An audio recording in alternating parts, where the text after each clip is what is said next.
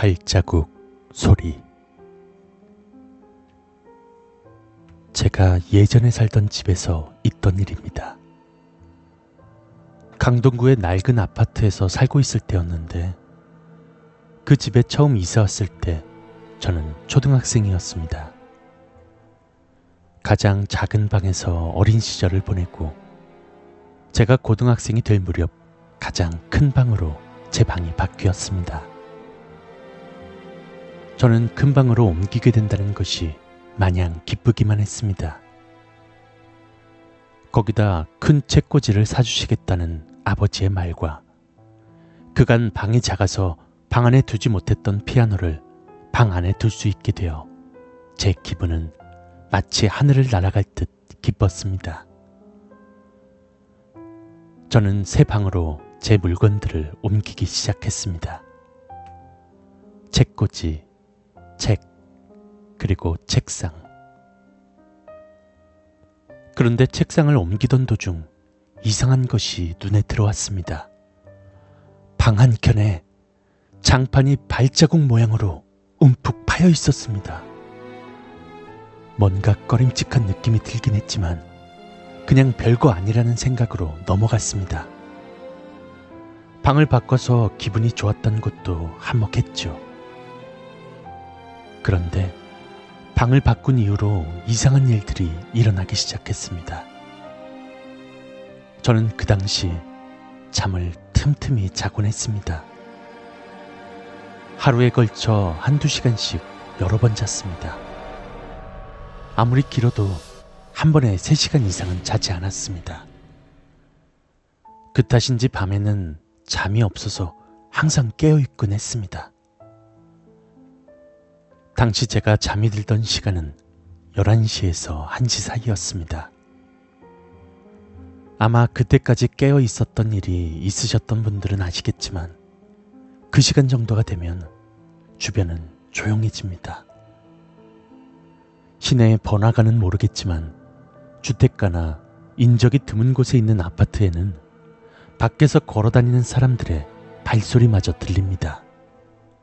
귀가 밝은 사람이라면 그 발소리가 남자의 것인지 여자의 것인지도 알 수 있을 정도입니다. 저 역시 그렇게 귀가 좋은 편이었습니다. 그 일이 일어난 것은 제가 방을 옮기고 일주일 정도 지났을 때였습니다. 저는 시험 공부를 하느라 평소 자던 시간임에도 불구하고 계속 깨어 공부를 하고 있었습니다. 그런데 갑자기 밖에서 누군가가 서성이는 소리가 들렸습니다.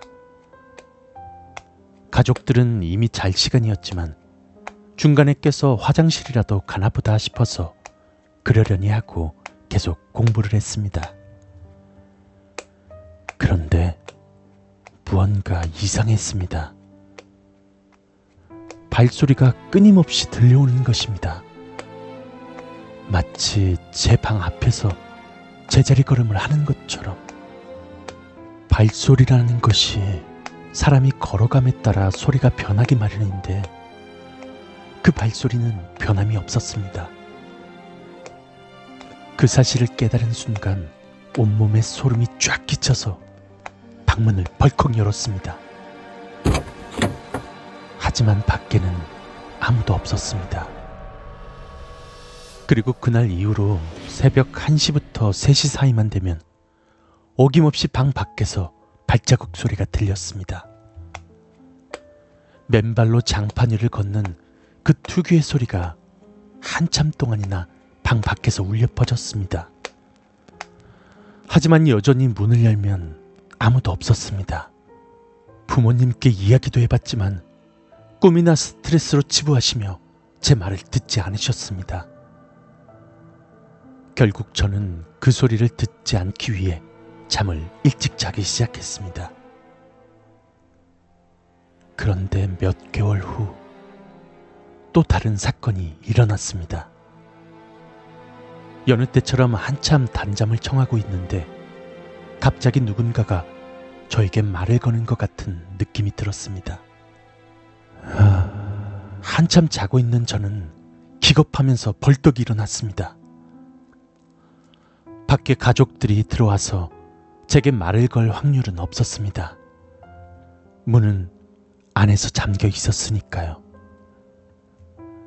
그리고 다시 누워서 잠에 들려는 순간, 이번에는 벽을 바라보고 누워있는 제 귀에 누군가의 숨결이 느껴졌습니다. 저는 순식간에 벌떡 일어나서 방에 불을 켰지만 역시나 방 안에는 아무도 없었습니다. 저는 그날 이후 1년간 그 집에서 불을 끄고 잘 수 없었습니다. 발자국 소리는 계속해서 났으니까요.